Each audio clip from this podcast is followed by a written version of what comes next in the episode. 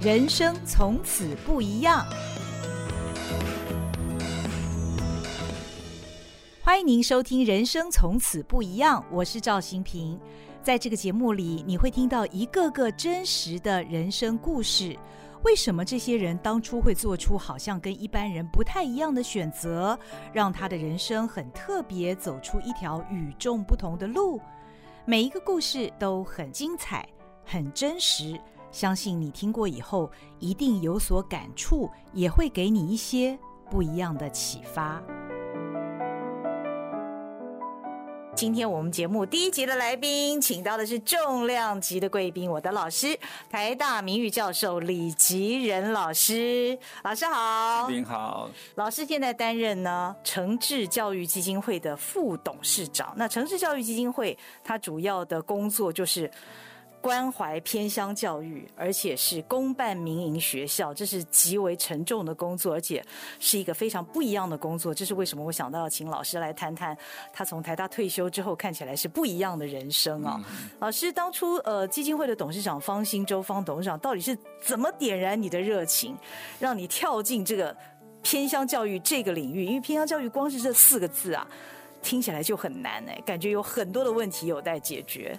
我想这是个渐进的过程。我认识方董事长应该是在台大 EMBA，他两千零八年的时候进来，嗯然后两千零八年刚好也是我从学校借调到企业界去服务两年的时间，所以我中间只是回来兼个课，那所以在上课的时候认识的方先。那后来，呃，一零年我回到学校，一一年他也大概修完课要写论文的时候，他来找我，嗯，然后他那时候说要写论文，那我说你写什么东西呢？呃，他就说我已经从企业里头离开了，我也离已经退出产业了，我想把剩下时间拿来做。呃，NPO 的事情，那我说很好啊，那你就把 NPO 的实践的过程把它写成一个论文，我觉得这蛮好的，蛮特别的。那他真的开始去做了，我本来以为他是说说的，后来他二零一一年就真的创了诚志教育基金会。然后他开始就开始在找这个基金会要做的题目。开始的时候也不是做偏向教育，实际上是做外配的这个问题。哦。那但是做了一年没什么结果以后，那因为跟公益平台的严长寿先生认识，所以才开始转向做这个偏向教育，尤其是做类似像美国的可汗学院一样，把这个呃教育内容透过数位的方式以平台化。免费方式提供给所有需要的人。嗯，那我觉得这在台湾当时是一个很大的创举，所以他基金会成立的时候邀请我当公益董事，我也就答应了。嗯，那也就是因为那样子，所以一路就参与了这个基金会的运作，从军医教育平台到二零一七年，呃，开始有机会承办这个公办民营学校。嗯，那等到去两年半前我退休的时候。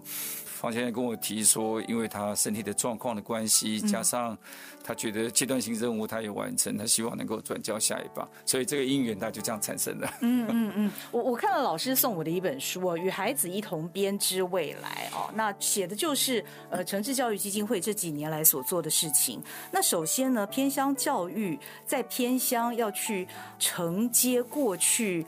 公办的一些小校啊，通常都是学生人非常非常的少。那我不知道，呃，当时城市教育基金会，因为其实，在偏乡里面这样的小校是蛮多的。你们如何选择你们想要去承办的这个标的呢？嗯，台湾在过去的二十年，嗯，这个小学的学生人数大概整整降了一半。嗯嗯。那但是我们的学校数几乎没有减少，甚至还增加了三四所。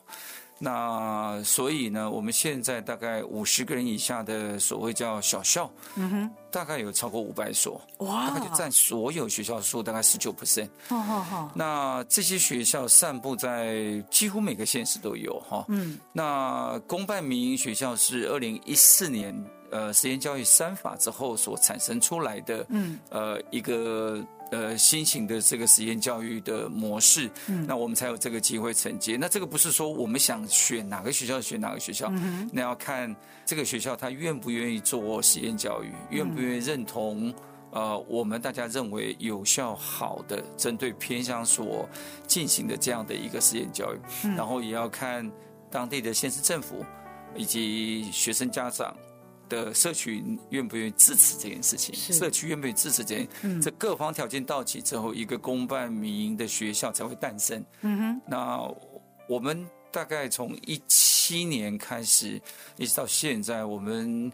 呃，承接的六所，嗯，分散在东部跟西部，嗯，都是在偏远困难的地区。嗯，我们通常接一个学校的时候，大概都只剩下不到三十个学生，或是三十个出头的学生，所以都是在。比较困难的环境下的这样学校才会被释放出来。嗯，啊，我们现在在台湾的公办民营的总数大概差不多是三四所里头，我们几乎快占了一半了。哇，这个这个这个效率其实是非常非常的高，其实还是蛮慢的啦。对呀，如果说全台湾这五百所学校都要 cover 到的话，那需要很长的时间跟很多的努力。那我很好奇的是，因为在这样的学校当中，你们要推动的是实验教育，换句话说，老师的教法跟过去是截然不同的。可能老师他自己都要改变他自己。是我看这本书的时候，我觉得老师们的那个热情啊，超乎我的想象。他要彻头彻尾的，甚至于从他的思维都要开始改变。他要从孩子的角度来想，他怎么去启发这个小孩，而不是照本宣科的把课本里面的内容。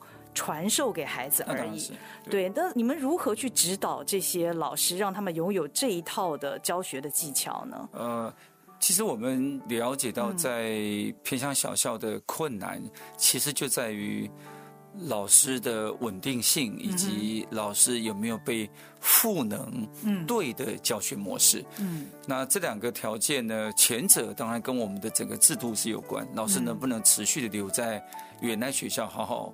去他自己也长大，然后孩子也因为他的成熟而得到更好的教育。那我们可以比较着力的，应该在后面这一块，就是我们怎么赋能他。嗯，那我们基本上大概有几个大的重点。第一个当然就是我们是教育模式最重要的，就是强调，呃，教育的过程不是只有知识的传授，比较重要的是在于你得要从小开始培养他。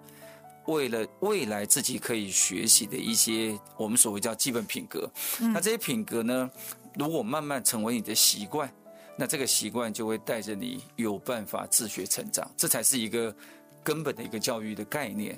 所以我们非常重视的品格教育。那在我们的体系里面，我们选择了七大品格，这里面包括好奇、自制。感恩人与人的社交关系等等这些，那这些呢，我们要透过我们的教学过程把它带进去，让孩子能知，然后到最后行，这才是第一个大的这个特色。然后完了之后呢，我们也知道偏乡其实有很大的问题，就在于，因为他的家庭社经环境的条件比较。参差不齐，甚至是更差。嗯，那家庭对于教育的支持功能也比较薄弱。嗯，所以呢，这个孩子呢，他常常在某个年纪，他并没有那个年纪所应该有的知识水平。哦，呃，简单讲，就是我们所谓叫 C 等的程度的孩子比例很高。A、B、C 的 C。嗯，那这个班级里头，如果一个班孩子数已经不多了，还分了很多两三种等级，那你想想看，一个老师怎么教？那所以我们就开始在推行所谓叫差异化教学，甚至叫混龄教学。简单讲起来，一二年级可以合在一起上课，嗯，因为他们的程度其实搞不好加重起来还是两三种程度。哦，那我们怎么在一个班里面能够用不同的方法，让两三种程度的孩子都可以就位？那这叫做差异化，或者叫混龄教学。嗯，那在这两个基础完了之后呢，哎，我们就还得再处理一件事，就是。呃，孩子很多其实是有身心上受创的，现在偏向的比例也特别高，哦因为这也是跟这个家庭状况是有关系的。那当小孩子如果是从小在有家暴阴影，嗯，呃，甚至有这种不当的管教的这个阴影底下长大的孩子，他到了呃学校的时候。他是无法学习的，所以我们还得对孩子的这个情绪上面要做接应，所以我们大概都用萨提尔的对话的模式，用所谓叫做我们叫社会情绪的学习的模式来导引孩子有办法慢慢走上正规的学习道路。这三者大概就是我们的基本盘，也就是品格教育，然后这个社会情绪的这个教育，然后带差异化教学。嗯嗯，光这三个东西。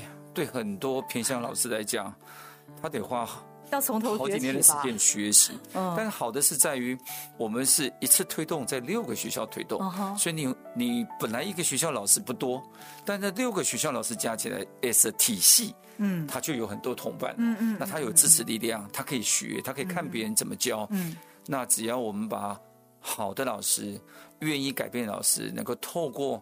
我们的公办民营能够把这些老师留下来，即使他今天是代理老师，我们也想尽办法让他去取得正式教师的资格，或者是我们用延长聘约的方式跟当地政府去协调，老师稳定。他才会成长，老师成长，孩子才会成长，大概就是我们的想法。这样哇，我觉得这是非常非常不容易的事情，而且城市教育基金会他们强调的是孩子的品格力要大于学习力啊，品格力百分之五十一，学习力百分之四十九。那老师，我很好奇的是，因为过去您一直被称之为策略大师。哦，那您教的也都是大学生、研究生，那您是如何将你过去所擅长的策略，现在运用在城市教育基金会呢？其实大家不要把策略觉得好像只有大企业才会需要策略，嗯，其实任何一个组织的发展都需要策略，因为策略本身就是一种简单说起来就是一个以终为始的概念，嗯，也就是说，如果你有一个。未来目标，或是未来的想象，嗯哼，然后你就会从未来想象去跟现状去做一个比较，你就会看到差距。这个差距呢，我们就找法子去解决它。其实就是策略。如果你用这个逻辑来讲，第一个，像一个基金会，它也要有一个对未来的想象。我们的未来想象就是，我们希望。孩子不会因为他今天出生在偏乡，他就没有机会发展他的后天天赋。嗯，那所以我们就提供一个他后天发展天赋的舞台。所以，如果这是我们未来目标，那我们就要开始看我们现在路径。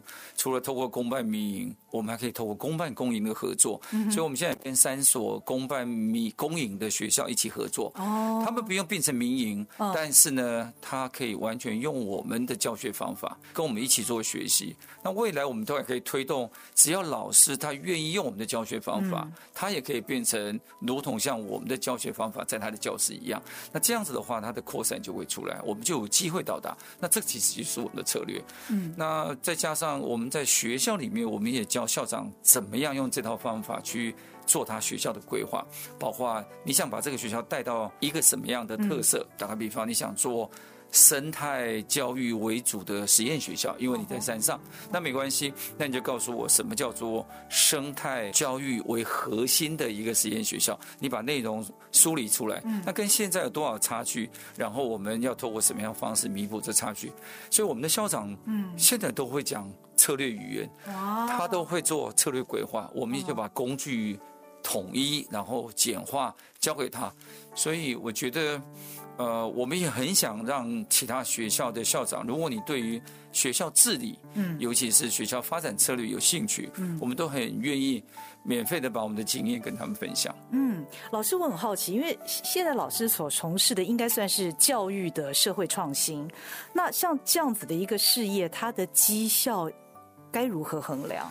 非常好的问题哈，因因为当然第一个是教育是百年事业的，嗯，孩子。不会明天就从 A 变 B 嘛哈，所以它绝对不是一个短期绩效的衡量。嗯，那所以逻辑上来讲，如果你真的看长期绩效，那我们得有足够的时间来看，从我们学校毕业的孩子，他是不是有办法找到他通向他自己幸福人生的道路？这当然是应该最终极指标。嗯嗯，但这东西呢？我们可能也要花很长的时间才能办法去做研究，那所以我们会有一些短期的指标。那当然最短期的指标就是我们怎么样让它细的程度，嗯，能够往下降。然后这是在最第一个基本。嗯。第二个东西就是我们怎么样能够去衡量，像我们刚才所说品格教育，还有这个社会兴趣学习，嗯，还有包括差异化教学这些东西，对孩子产生出来他的。真正的能力发展上面的改变，嗯，那如果有办法能够衡量这个改变，我们就知道我们的方法有没有用。那这个是最直接衡量。那我们现在跟师大教育学院的陈佩英教授已经做了一年多的研究了，嗯，那现在正在进行第二年研究。那我们从教育的学术方法论上面，我们有若干指标，嗯，在衡量呃孩子的所谓学习能力的进步的程度，嗯、到时候我想那个结果大概就可以出来，回过头来反馈给我们，但方法上有什么改变。所以，嗯，基本上大概就从这些上面来看。嗯嗯嗯，老师现在所投入的，跟您原先所规划自己的从教授之后退休的生活一样吗？呃，差不太多。我那时候退休的时候，我心中大概给自己有一个目标设定，我的目标设定。除了新平知道，我就是设定我七十岁要完成一百场马拉松以外，呃，我大概就是让我自己在呃我退休后还可以工作的这十年，我希望做我过去三十年的工作职业没做过的事。我大概只有这个方向，但你不太可能说我过去三十年做的是鸡蛋，呃，后面的十年要做飞弹，这个差太远了吧？所以我觉得，哎，这个因缘还不错，因为。NPO 是我没做过的，嗯，但教育是我熟悉的，嗯，所以教育的 NPO 对我来讲应该是。还可以有学习，也可以有奉献，嗯，所以这个不一样，我觉得还在我可掌握的范围之内。但确实这里面挑战其实蛮多的哈。那我就都把它当学习，呃，就像我刚才所跟各位分享的，其实你真的两年半前问我说小学怎么教，我是一点概念都没有，right，我是一点概念都没有，因为所有的大学老师都不用学教育方法论就可以当教授，嗯，因为大学老师教的是专业，对，这就让我想到过去老师在课堂上面一直鼓励我们每一个人要有梦想，而且可以用十年的时间来完成你的梦想，所以这个算是老师的十年大梦吧？呃，应该是，呃，我不止这个梦，我还有其他几个梦，但十年大梦确实是像新平所说的，我是鼓励我们所有 EMBA 学生都应该用十年的时间去想，如果给我十年，我能做什么样的梦？嗯，那为什么十年？因为十年足够让你去想一个可以改变现状的大梦。嗯，那这样子的话，那个改变才会真的符合刚才你所说的那个三不原则，就是对困难的事情不做，对，然后不能扩大规模的事不做，然后不能有长远影响的事不做。这是对，我我想方董事长完全例行了这个十年计划。那本来。不管公办原因也好，或是这个台湾教育改变也好，其实我们没有下一个十年可以等待。嗯，因为现在孩子数是越来越少，但是那个外界的环境的挑战的压力是越来越大，所以我们理论上应该我们教育的效能要比过去更加加倍，才有办法面对这个挑战。但是我们现在仍然看到很多事情是在错误的结构上面，大家在用力。那这个是我们觉得比较可惜的地方，所以这个梦还有很大的空间可以去实现。怎么样改变现在的结构？对，那在完成这个梦的路上啊，我我从刚刚老师的谈话，我们可以听出老师有一个很深的使命感。但我我相信老师应该也有一些令你感动的事情，比方说，是不是在教学现场，也许是或者是在你投入这个偏向教育的过程当中，有哪些事情感动了你，让你可以有这样的热情，一直为你的梦想而燃烧？我觉得我最大的感动，应该就是在我们有限的六所学校，甚至是九所学校中间，我看到非常多的校长跟老师。其实说实在话，他们大概都是所谓叫公务人员的等级的薪资是。但他们做的事情，事实上真的除了睡觉以外，都在做做这些这些改变的事情。嗯、那我们如果从以前在企业运营的角度，通常我们会看到会烧干、呃烧废的员工，通常都是期望后面有个奖金，哦、或是有个分红。对对对。但可是，在教育现场里头是完全没这回事的。你就算想平常跟他加个薪水，都有语法不合之处。嗯嗯嗯。所以我实在是很佩服这些老师在第一线做他做的工作。嗯。那再加上你去想想看，这些孩子等到他看到成果，搞不好真的十年后的事情。可是可能他因为他现在的影响，嗯，产生十年后的改变。嗯。那我们的老师的平均年龄真的都非常浅。都非常年轻，因为我们大量运用代理老师，哦，这些都是可能三十岁左右的年轻人，哦，他们就合力把一个学校，从我们接手的时候，打个比方，只有三十个不到的孩子，嗯，我们在云林就有一所这样的学校，那现在呢，经过了四年的时间，迈向第五年，这学校已经长大到一百三十个人，哦，真正多出来一百个孩子，哦，这一百个孩子相当程度就家长认同了这个教育模式以后带回来。然后到这个学校，这学校已经开始富裕第二个班，就是每一个年级从一个班变两个班。嗯嗯。那所以他们的老师数会在增长，这个团队就会长大。我们会从这里面产生出来一个年轻的校长。那这个东西才是台湾应该看到的基层教育的热血景象。如果我们有一个老师可以从代理老师一路在我们的体系里面有办法做到主任，接下来呢，他取得教师证，最后成为一个优秀的校长，我觉得这才是我们最美丽的一个画面。事实上，我们现在已经有一位呃宜兰的校长，宜兰呃不不花莲这个三民国小的校长，他是我们基金会第一号员工，他事实上是师大教育研究所，他从来没干过主任，从来没干过校长，但因为我们的那个学校的公办民营，我们就派任他从副校长担任一年之后接任的校长。他现在是全台湾最年轻的校长，哇！没有校长的任用资格，但在公办民营学校，我们可以推荐有资格、有热情、有理想、有理念、有方法的人去当校长。嗯，所以我们在创造这种景象。那那这样的话，才有办法真的让优秀的年轻人去带台湾下一代更优秀的孩子。那这是我们想要创造的一个美丽的画面。那我们现在在年纪大的这一层，完全就是用他们的经验在。做这个实验教育的改变，那我觉得这个一棒接一棒，其实也是我们希望看到的一个改变的画面，非常令人感动。这个让我想到我在书里面看到一个校长他讲的话，他是桃园国小的校长郑汉文啊，他在这本书里面也有很多这个郑汉文校长他所。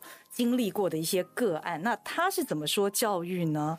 教育是平常心常年的工作，是每天微小时刻的累积，然后一个冲突，一个挫折，慢慢去解决。